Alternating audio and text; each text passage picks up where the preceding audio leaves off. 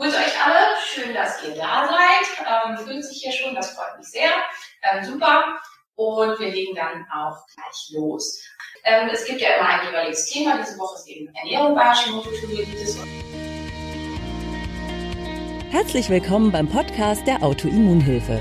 Deine Gastgeberin ist Doktor Simone Koch. Hier erhältst du Wissen über Autoimmunerkrankungen, die wichtigsten Zusammenhänge rund um die möglichen Behandlungen sowie viele nützliche Tipps und Tricks, damit du deinen Alltag bestmöglich gestalten kannst. Noch ein kleiner Disclaimer. Doktor Simone Koch ist in diesem Podcast nicht als Ärztin tätig. Sie führt hier keine Behandlungen oder Beratung von Patienten durch. Sie veröffentlicht hier ausschließlich ihre eigene Meinung und Erfahrungen rund um Autoimmunerkrankungen. Die in diesen Beiträgen enthaltenen Informationen können keine Beratung durch einen Arzt ersetzen und sind keine medizinischen Anweisungen. Die Informationen dienen der Vermittlung von Wissen. Die Umsetzung von Therapien und Behandlungsplänen sollte mit einem qualifizierten Therapeuten erfolgen. Thema ist Ernährung bei Hashimoto-Thyreoiditis und ich möchte euch bitten, zum Schluss bitte auch nur Fragen zu diesem Thema zu stellen. Nächste Woche gibt es Hashimoto Q und A, da könnt ihr alles stellen. An Fragen stellen zum Thema Hashimoto-Thyreoiditis, was ihr wollt. Und wir gucken, wie viel wir in einer halben Stunde schaffen. Ähm, wunderbar, wenn der Ton jetzt gut ist, dann legen wir jetzt los. Ähm, das ist ein Thema, was ganz, ganz, ganz viel natürlich die Leute beschäftigt. Warum? Ernährung ist einfach was, wo wir selber was dran machen können. Bei ganz vielen anderen Sachen sind wir auf Außenhilfe angewiesen, wenn es um eine perfekte Einstellung geht. Klar, klar kann man auch in Eigenregie was ändern an seiner Medikation. Im Prinzip ist das aber eigentlich nicht empfohlen und man muss ja auch die Werte kontrollieren lassen und man braucht halt auch jemanden, der einem die einzelnen Sachen ähm, verschreibt. Das heißt, ähm, man kann da nicht einfach sowas machen, wenn es um die Exposition zum Beispiel gegenüber Giftstoffen geht oder ähnlichem, ähm, dann ist da das Problem, dass man vielen Sachen einfach nicht entkommen kann. Klar, wenn es um bestimmte Giftstoffe geht, wie zum Beispiel ähm, Phenole in Plastik oder so, oder Weichmacher, dann kann, kann man versuchen, das Plastik zu meiden. Aber ansonsten ist es halt eben schwierig, ähm, da das, äh, das den Giftstoffen zu entkommen, weil über die Luft oder über ähm, zum Teil auch Möbel und äh, in unserer Umgebung ähm, haben wir nicht wirklich unbedingt die Chance, dagegen anzugehen. Ernährung ist aber was, was wir im Prinzip vollständig selbst in der Hand haben. Ähm, und äh, ähm, ja, ist da halt entsprechend schwierig. Ähm, insofern ähm, ist das was, wo jeder dran arbeiten kann, wo es aber auch ganz, ganz viel Verwirrung gibt. Also ähm, es gibt ganz viele verschiedene Meinungen dazu. Der eine sagt, Keto ist das Beste bei ähm, äh, entzündlichen Prozessen. Der nächste sagt, nein, das ist nicht gut für die Nebenniere. Der dann der nächste sagt, ernährt euch nahezu ausschließlich von Selleriesaft. Das hilft total und ist super und ist irgendwie hilfreich. Und ja, das ist halt für viele ziemlich verwirrend. Deswegen ähm, fangen wir einfach mal so ganz von vorne an. Es gibt so ein paar Sachen, die sind ähm, relativ universal. Ähm, bei Autoimmunerkrankungen kommt es in ganz, ganz vielen Fällen zu einem sogenannten Leaky Gut Syndrom. Das heißt, der Darm wird undicht. Ähm, zu Deutsch wird es Darmpermeabilitätsstörung genannt. Das heißt, die, normalerweise, also ähm, Permeabilität bedeutet immer, Stoffe können durch eine Membran hindurchgehen. Ähm, das sollte beim Darm normalerweise nicht der Fall sein, aber es kann durch bestimmte Umstände dazu kommen, dass die einzelnen Darmzellen, also wir haben nur eine einzige Schicht an Darmzellen, sagen wir mal, jede meiner Hände ist jetzt eine Darmzelle und die sind normalerweise so ineinander vernetzt. Diese Vernetzungen nennen sich Tight Junctions.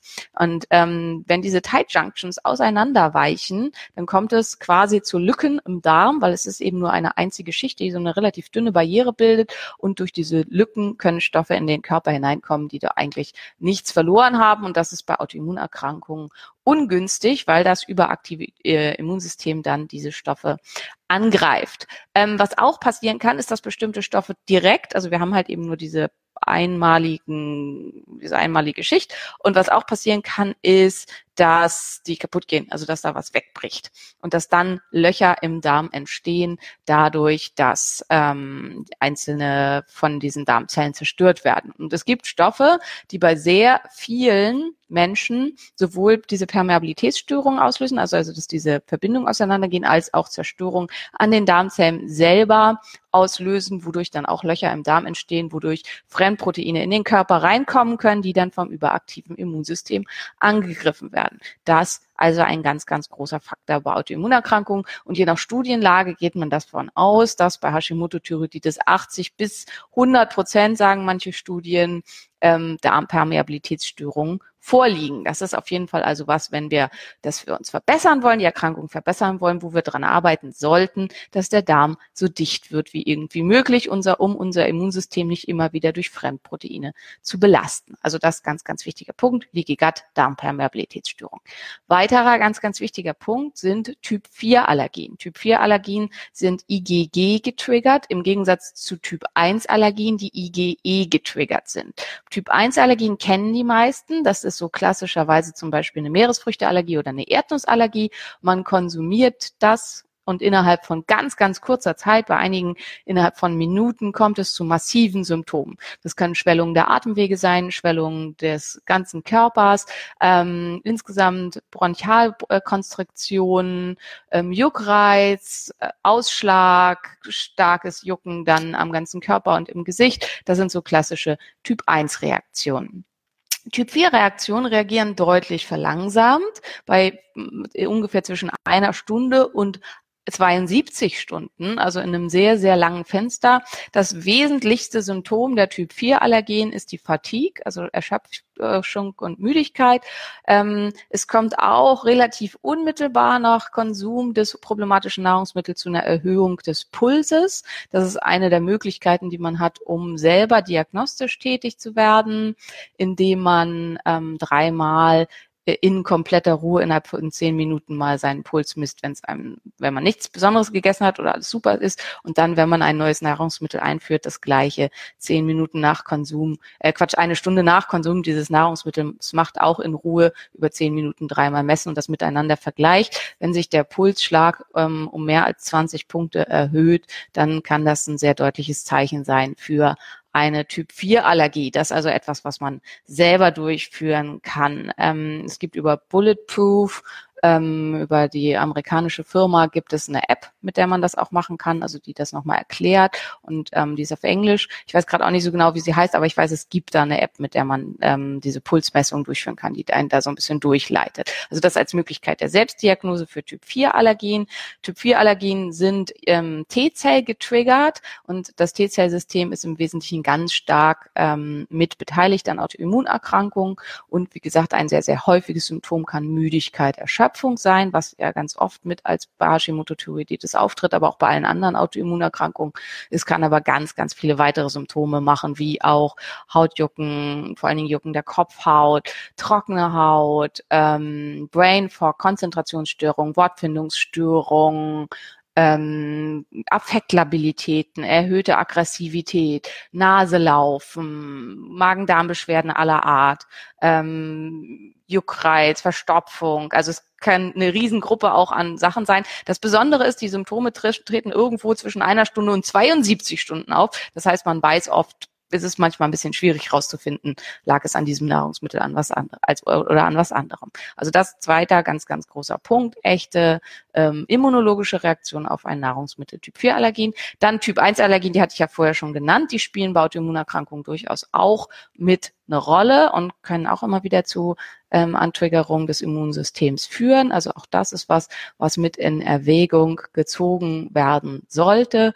Und dann ähm, Nahrungsmittel, die das Mikrobiom stören. Hier sind vor allen Dingen die Verdicker zu nennen, die in modernen Nahrungsmitteln sehr, sehr häufig benutzt werden. Also vor allen Dingen in so industriell verarbeiteten Nahrungsmitteln, und insgesamt die geringe Diversität unserer Nahrung und die extrem, also in der klassischen europäischen Ernährung, vor allen Dingen, wenn man sich nicht so unbedingt an das hält, was vielleicht auch sonst so empfohlen wird, ist oft ein sehr, sehr hoher Kohlenhydratanteil drin. Also diese wahnsinnig hohe Menge an Kohlenhydraten und dann auch oft Zucker, ähm, die führt dann dazu, dass ähm, es zu Störungen im Mikrobiom kommen kann. Dann konsumieren wir viel zu wenig fermentierte Nahrungsmittel. Es werden nicht genügend positive Bakterien, mit denen wir eigentlich traditionell in Symbiose leben, unserem Körper mehr zugefügt, weil wir eben nicht mehr fermentieren müssen, weil wir haben ja einen Kühlschrank und ein Gefrierfach und so weiter. Ähm, also die alte Konversi- ähm, Konservierungsmethode der Fermentation ist so ein bisschen in Vergessenheit geraten. Das spielt eine Rolle, also Störungen im Mikrobiom als wesentlicher Punkt durch Störungen, also Störungen in Anführungsstrichen, durch Veränderungen in unserer Ernährung und durch zum Teil ungute und fehlerhafte Ernährung. Und dann auch ganz, ganz wichtiger Punkt, hormonelle Dysbalancen, zum einen durch einen zu hohen Zuckerkonsum und zum anderen durch ein äh, zu hohes Gewicht, durch Übergewicht ernährungsbedingt. Und das spielt auch bei Autoimmunerkrankungen eine ganz, ganz große Rolle. Fettgewebe ist hormonaktiv, über achtzig verschiedene Hormone werden im Fettgewebe produziert und viel zu viel Fettgewebe kann zu massiven hormonellen Dysbalancen und Störungen führen, zu Insulin- und Leptinresistenzen, welche wiederum wieder die Entzündungsbereitschaft des Körpers massiv erhöhen, welche dann wiederum eine Autoimmunerkrankung stark verstärken können. Und oft spielt ähm, die Autoimmunerkrankung eine ganz, ganz große Rolle, dass in erster Instanz überhaupt stark Gewicht zugenommen wurde. Das heißt, man hat dann so einen verhängnisvollen Kreislauf. Also das sind so die wesentlichen Punkte, ähm, warum Ernährung bei Autoimmunerkrankungen so wichtig sind, einmal zusammengefasst.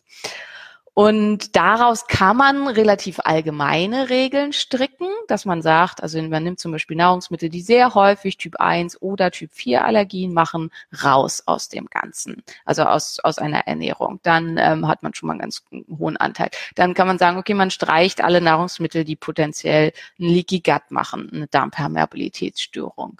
Dann kann man sagen, okay, man führt möglichst viele Nahrungsmittel ein, die gut fürs Mikrobiom sind und streicht relativ viele raus, die schlecht fürs Mikrobiom sind. Ähm, und dann noch nach Möglichkeit kalorienrestriktiv, weil zum einen Fasten und intermittierendes Fasten die Entzündungslage stark verringert und zum anderen viele eben ähm, Gewichtsprobleme haben. Und daraus strickt man dann sozusagen eine Diät für Autoimmunerkrankungen oder auch für Hashimoto im Speziellen. Und auf diesen Basisbaustein basieren Sachen wie die Hashimoto-Diät ähm, von Frau Blum oder ähm, äh, ja, je nachdem, wenn man stark Keto geht, vielleicht Terry Walls oder eben das Autoimmunprotokoll von Sarah Ballantyne. Das Ding ist, hier wurde quasi alles genommen, was potenziell relevant sein könnte oder bei den meisten, bei sehr vielen Menschen relevant ist. Und dann wurde daraus ein Gesamtkonzept gemacht. Das ist so ein bisschen so, wie wenn man, warum man eigentlich alle Wohnungen immer weiß streicht, bevor man sie weiter vermietet, weil mit weiß kommt meistens jeder ganz gut zurecht. Wenn ich jetzt alle Wohnungen dunkelrot streichen würde, dann gibt es vielleicht einige, die finden das großartig, aber eben auch einen sehr großen Anteil, die finden das schrecklich. Und bei weiß ist relativ klar, okay, für die meisten ist es halt irgendwie okay, dass die Wohnung jetzt weiß ist. So ähnlich ist das mit diesen Diäten. Also man versucht, den größten gemeinsamen Nenner zu finden. Das Problem ist, es kann sein, dass es für dich zum einen etwas, was für dich ein ganz großer Faktor ist, nicht beachtet wurde. Also was ich zum Beispiel sehr häufig sehe, sind Sellerie- und Karottendiäten, äh, Diäten, Allergien. Ähm, Karotten und Sellerie sind beide in all diesen Protokollen mit drin, scheint aber was zu sein, was in der europäischen, vor allen Dingen nordeuropäischen Bevölkerung häufiger mal als Typ vier Allergie auftritt. Und dann kann es sein, man hält sich super streng, zum Beispiel an das Autoimmunprotokoll, aber es wird halt einfach kein Stückchen besser, weil man eine Karottenallergie hat. Und das ist dann halt schon ziemlich doof. Und zum anderen wird ganz viel nicht beachtet, dass es eben sehr viele Menschen gibt, die kein Problem mit diesen einzelnen Gruppen haben. Ähm, also gehen wir zum Beispiel jetzt mal auf das, was Darmpermeabilitätsstörung verursacht und immunologische Reaktionen, T-Zell-Allergien. Ähm, dann ist es so, dass, also es gab eine relativ große Studie aus Kroatien, ich glaube zwanzig sechzehn, da wurden eintausendachthundert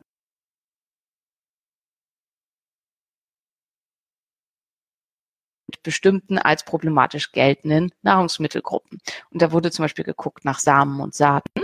Das waren nur neun Prozent, die Probleme mit Samen und Saaten hatten. Dann wurde geguckt nach ähm, Nachtschatten. Das waren Prozent, die Probleme mit Nachtschatten hatten. Dann ähm, wurde geguckt nach Getreide, also nach Prolaminen in Getreide, und ähm, damit hatten immerhin über fünfzig Prozent Probleme. Dann wurden geguckt nach Ei, auch zwanzig Prozent, Milchprodukte zwischen dreißig und vierzig Prozent. Das heißt, es gibt bestimmte Sachen, die sind häufiger ähm, und es gibt bestimmte Sachen, die sind seltener. Darauf basiert übrigens auch ähm, das Abnehmprogramm mit Hashimoto, dass ich halt mich an dem orientiert habe und die einzelnen Nahrungsmittelgruppen entsprechend dieser Studie wieder einführe innerhalb des Programms. Ähm, ja, und ähm, aber wichtig ist eben neun Prozent Samen und Saaten. Ähm, das ist jetzt nicht so wahnsinnig viel. Also es ist zwar ein Anteil, aber es ist eben nicht so wahnsinnig viel. Für viele, viele, viele ist es unproblematisch. Und bei den Milchprodukten ähm, immerhin nur so vierzig bis fünfzig Prozent der Leute, die Probleme mit Milchprodukten hatten.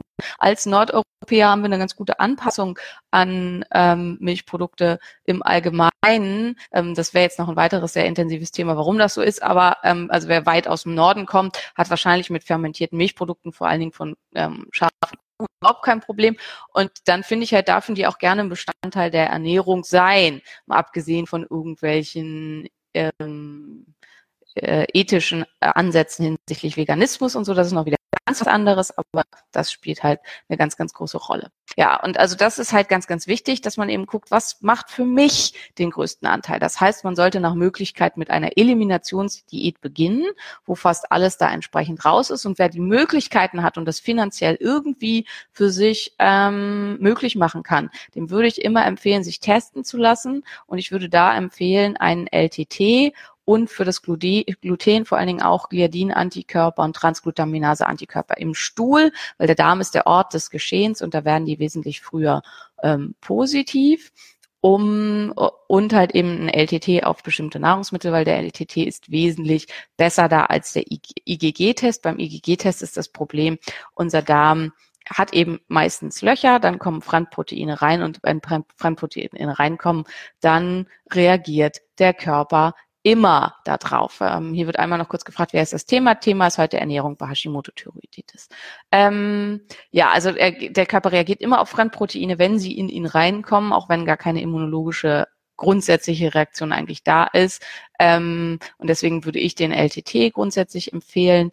Ähm, die meisten wissen, dass ich arbeite mit dem I M D hier in Berlin und halte diesen Test auch aus persönlicher Erfahrung für am verlässlichsten. Das ist jetzt nicht irgendwie ähm, basierend auf Studien oder so, sondern weil es halt reproduzierbar ist und auch einfach für viele hervorragend funktioniert, dass tatsächlich Besserungen eintreten, wenn man die entsprechenden Nahrungsmittel weglässt. Wichtig ist eben beim Gluten, dass es verschiedenste Faktoren gibt. Zum einen, ein sehr, sehr viel Getreide ist eben nicht gut für Insulin- und Leptin-Geschichten. Zudem hat eines der ähm, Lektine im Weizen, das Wheat Germ Agglutinin, hat insulinartige Wirkung und macht sowohl ähm, eine Blockade der Aufnahme von Zucker an der Muskelzelle ähm, als auch eine erhöhte Aufnahme in die Fettzelle, so dass wir zwei Mechanismen haben, die wir eigentlich nicht haben möchten.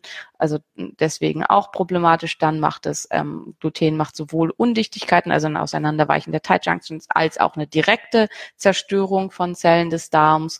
Und ähm, es ist ungünstig fürs Mikrobiom. Das heißt, das ist einer der Gründe, warum man Gluten eigentlich erstmal bei jedem immer weglassen sollte, auch wenn keine Glutensensitivität vorliegt und auch wenn ähm, keine direkte Typ vier Allergie auf Gluten vorliegt. Wer diese Sachen nicht hat, keine Typ vier Allergie und keine ähm, äh, keine Glutensensitivität, der kann das später wieder einführen in geringer Menge, also nicht in diesem exzessiven Maß, wie wir es oft konsumieren, und nach Möglichkeit dann fermentiert im Sinne von ähm, Sauerteig. Ähm, wer, so wie ich, eine echte Glutensensitivität oder eine unerkannte Zöliakie hat, der darf es logischerweise nie wieder einführen. Und das macht Sinn, das zu versuchen, für sich rauszufinden. Man kann das tatsächlich ganz gut für sich selber rausfinden. Man muss aber auch lernen, sich selbst da sehr nah zu sein und ähm, an, in sich selber reinzuspüren, um da zu gucken. Ja, also das war so einmal grob zusammengefasst, was so die wichtigsten Gruppen sind, warum man die jeweils weglassen sollte. Ähm, also zum Beispiel Ei wird ja ganz oft gesagt, soll man auch nicht essen. Ja, Milchprodukte und so weiter. Das sind halt zum Beispiel auch, also Eier sind ein ganz, ganz starker Typ eins Trigger und soll, werden deswegen halt immer ähm, empfohlen, die wegzulassen. Typ äh, vier Allergien auf Ei sind tatsächlich extrem selten.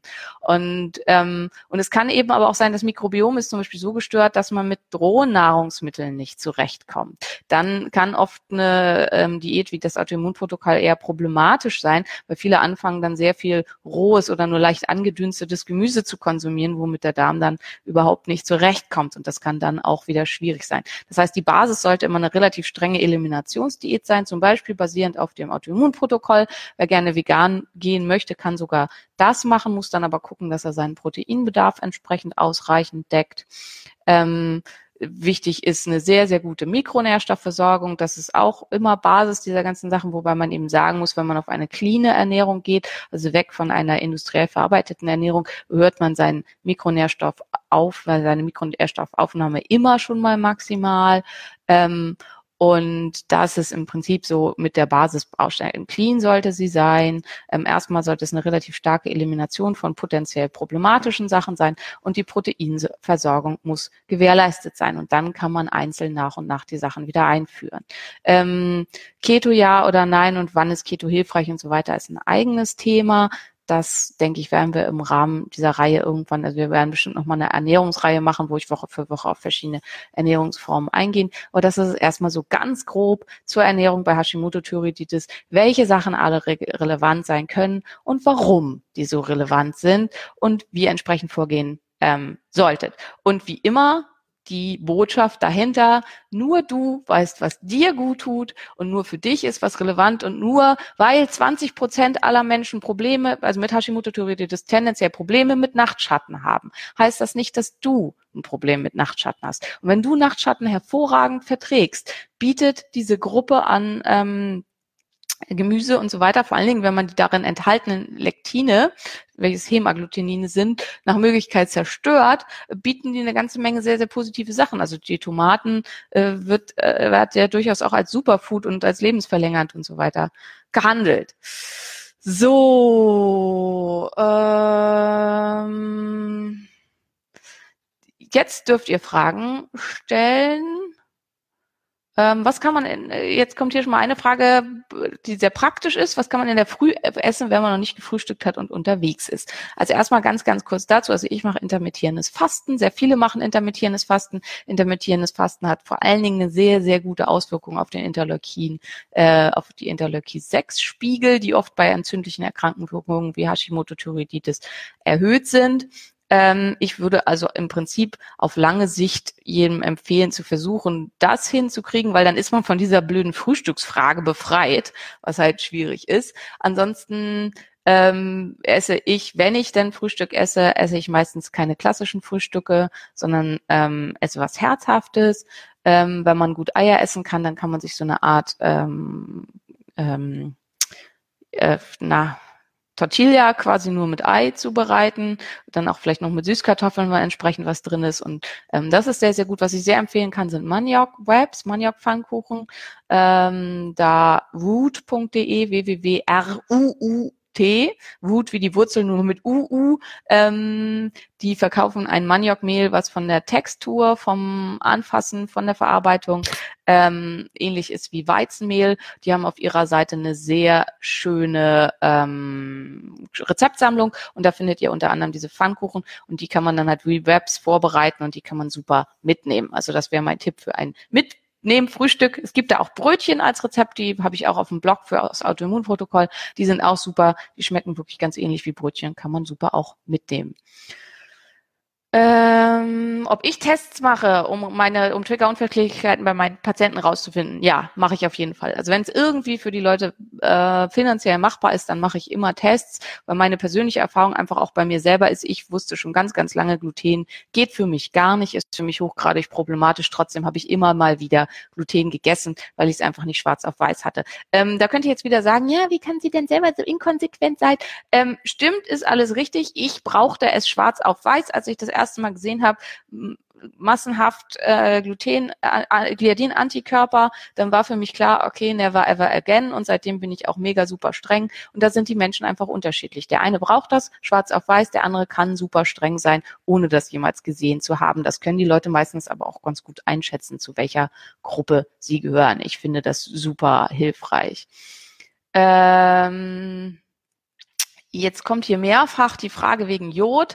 Also ich kann da nur jedem empfehlen, mal von Kyra, Kyra Hoff, Hoffmann, jetzt Kaufmann, das Buch Jod, der Schlüssel zur Gesundheit zu lesen. Das ist sehr empfehlenswert, auch für Hashimoto-Thyreoiditis-Patienten. Oder, wo ich auch Speaker sein werde, zum Jodkongress zu kommen, jetzt im März. Jod ist ein essentieller Nährstoff für unseren Körper. Ganz, ganz viele Prozesse, vor allen Dingen an der Schilddrüse, sind jodabhängig, und Menschen sowohl mit Hashimoto-Thyreoiditis als auch mit Basedow haben meist einen Jodmangel, und es gibt Möglichkeiten, auch Jod zu essen und zu geben bei Basedow und bei Hashimoto-Thyreoiditis, und wenn man es komplett weglässt, Ähm, dann ähm, ist das schwierig und kann halt auch zu Problemen führen. Ähm, deswegen sollte man da gucken. Ähm, genau, Beate hat hier einmal gesagt, ja, Jod hat negative Folgen, wenn Selen fehlt. Das ist völlig richtig. Ganz, ganz wichtig ist, dass Selen und Jod immer im ausgeglichenen Verhältnis zueinander da sein müssen. Also sowohl die Gabe von Selen alleine, was halt leider ja sehr, sehr oft gemacht wird bei Autoimmunerkrankungen, ähm, ist hochgradig problematisch und zu, kann zu einer deutlichen Verschlechterung des Zustandes führen, wenn ein Jodmangel vorliegt, als auch die Gabe von Jod, wenn ein Selenmangel vorliegt. Also wichtig ist da, da will ich jetzt nicht, das wäre ein ganz großes eigenes Thema, so weit drauf eingehen, aber auch für die Basedow-Patienten, auch ihr braucht Jod. Ähm, es lohnt sich ein bisschen intensiver mit dem Thema auseinanderzusetzen. Ähm, wenn man gar keine andere Möglichkeit der Eiweißversorgung hat, wenn man gerne vegan leben möchte oder weil man einfach aus verschiedenen Gründen vielleicht Sachen nicht verträgt an tierischen Nahrungsmitteln, Mitteln, ähm, an Fisch, äh, Meeresfrüchten und so weiter, dann gibt es die Möglichkeit, auf vegane Proteine zurückzugreifen, die lektinbefreit sind. Ähm, ich glaube, aus meinem Team guckt gerade jemand zu. Vielleicht könnt ihr mal den Link posten zu dem Clean Lean aus dem Shop. Also Clean Lean heißt, das ist es von NutraZest. Das ist ein lektingereinigtes Protein aus Erbse. Das heißt, es ist aus einer Hülsen- Hülsenfrucht, die potenziell wegen der vielen Lektine ja problematisch sein kann. Aber dieses spezielle Protein ist lektinfrei und wird zu neunundneunzig Komma neun Prozent im Dünndarm aufgenommen. Das heißt, es macht auch keine ähm, Dysbiosen im Darm und so. Geschmacklich ist es so, geht so.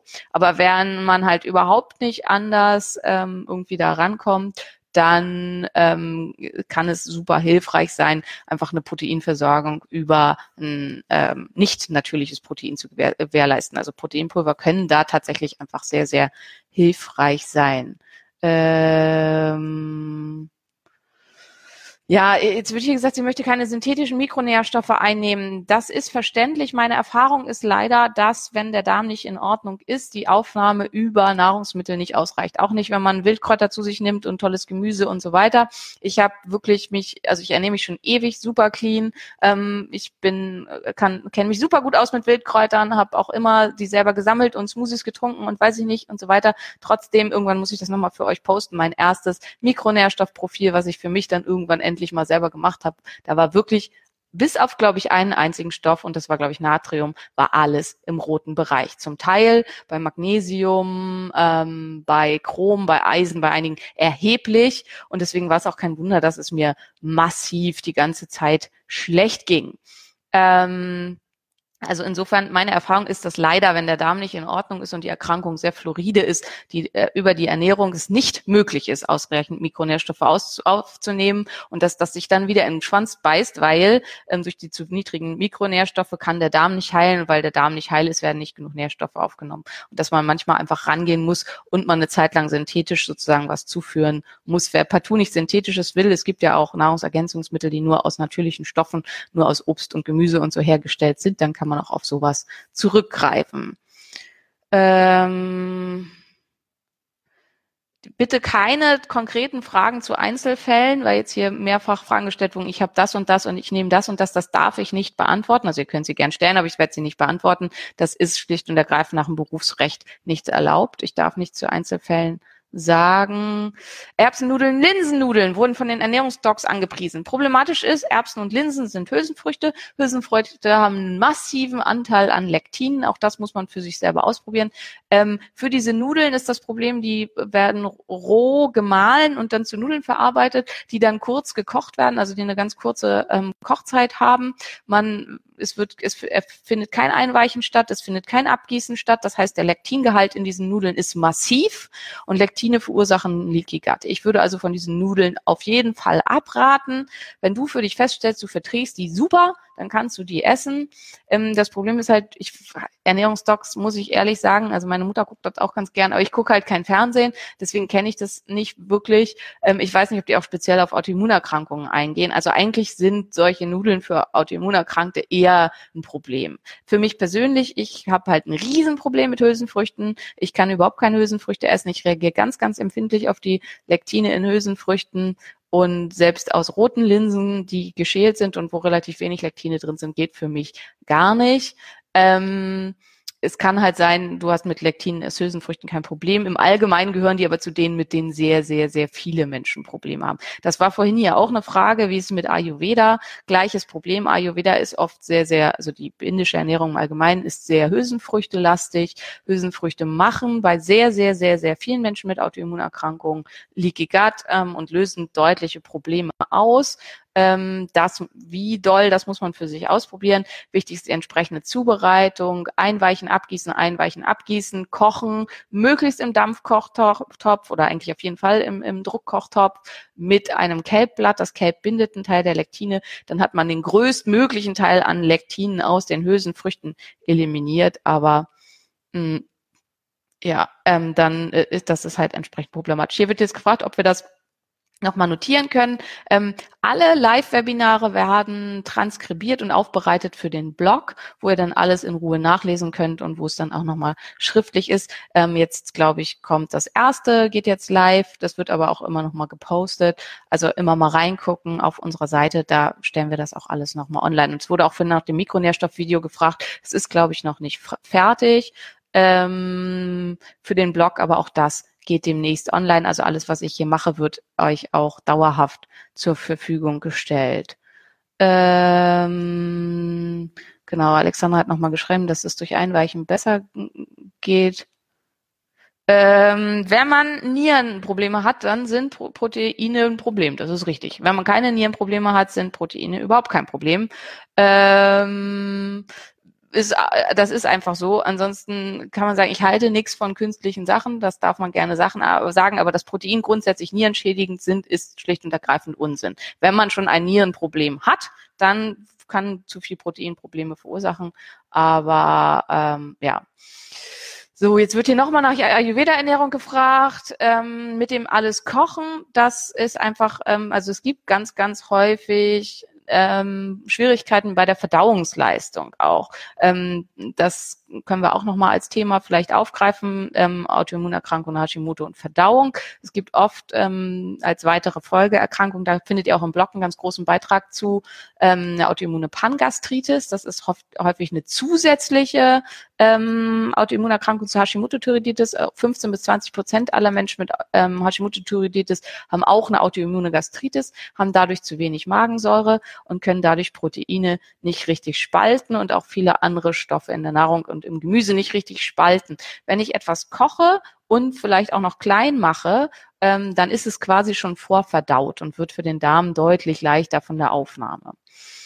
So, stimmt es, dass bestimmte Blutgruppen Weizen- oder Milchprodukte nicht vertragen? Im Prinzip schon. Ähm, wichtig ist da immer, da wurde immer gesagt, Ähm, Blutgruppe null würde das ähm, nicht vertragen, weil das die älteste Blutgruppe ist. Das ist so nicht korrekt. Ähm, die, es gibt, also die, mehrere Blutgruppen sind auf verschiedenen Kontinenten zu unterschiedlichen Zeiten gleichzeitig entstanden. Die älteste Blutgruppe ist wahrscheinlich A. Tatsächlich ist es aber so, ähm, dass es halt einmal äh, Ähm, null im ähm, nordeuropäischen Bereich entstanden ist und A mehr im asiatischen und Dreistromland und so weiter. Ähm, und das ist auch der Grund. Also null ist die häufigste Blutgruppe der Nordeuropäer Und wer Blutgruppe null hat, verträgt, ähm, ist ganz, ganz stark evolutionstechnisch darauf angepasst, sich überwiegend von tierischem Protein zu ernähren, aufgrund von ähm, lokalen Begebenheiten. Also hier wuchs einfach nichts. Also vor allen Dingen, wenn man noch weiter nach Norden ging. Ähm, und dadurch sind wir dadurch dazu wesentlich stärker angepasst. A und B sind eher die Blutgruppen des südeuropäischen und vor allen Dingen auch ähm, asiatisch-orientalischen Raum, und die sind sehr viel besser angepasst auf den Konsum, sowohl von Getreideprodukten als äh, oder von Getreide als auch auf Hülsenfrüchte. Das kann man, ist so grob über den Kamm geschert. Ähm, das einmal ganz, ganz kurz zu den Blutgruppen, ansonsten ist das wes- wesentlich komplizierter. So, jetzt bin ich schon deutlich über meine Zeit, seid mir nicht böse, wir machen jetzt an dieser Stelle Schluss. Proteinsupplement äh, verlinken findest du bei Facebook. Ich glaube, das kriege ich nämlich bei Instagram, kriege ich das nicht auf die Reihe.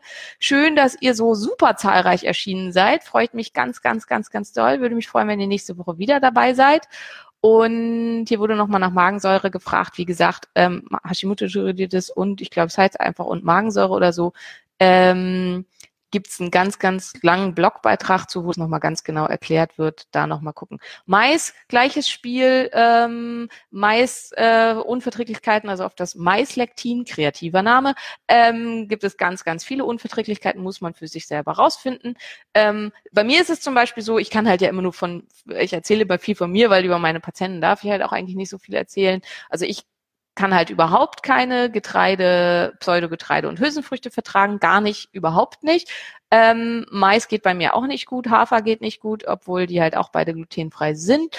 Ähm, aber ich vertrage hervorragend Reis und alles aus Reis. Dann gibt's aber andere, die vertragen halt alles aus... Ähm, die vertragen alles aus Hafer oder alles aus Mais. Und das ist halt einfach deswegen, das ist das, was ich meine, es ist hochgradig individuell. Man sollte halt, man kann halt erstmal alles rausnehmen, aber dann muss man gucken, was geht für mich, weil es hilft halt enorm, um da so ein bisschen zu gucken. Ähm, in Mais ist auch Lektin, ja. Ähm, also ihr wisst ja, ich habe ja ein Buch geschrieben über Lektine, das ist in Arbeit mit dem Lektorat und so weiter, das gestaltet sich ein bisschen zäh, ähm, was wohl auch normal ist, wenn äh, jemand wie ich so als Neuautor und eigentlich Wissenschaftler nicht so gut schreiben kann. ähm, das mal gucken, mal gucken. Ganz kurz nachher wurde gefragt, autoimmune Gastritis, wie wird man, wie testet man das? das? Da testet man Antikörper, und zwar Antikörper gegen Belegzellen, Belegzellenantikörper und Antikörper gegen Intrinsic Factor. Das sind so die beiden Sachen, kann man im Blut testen. Damit kann man die Erkrankung feststellen.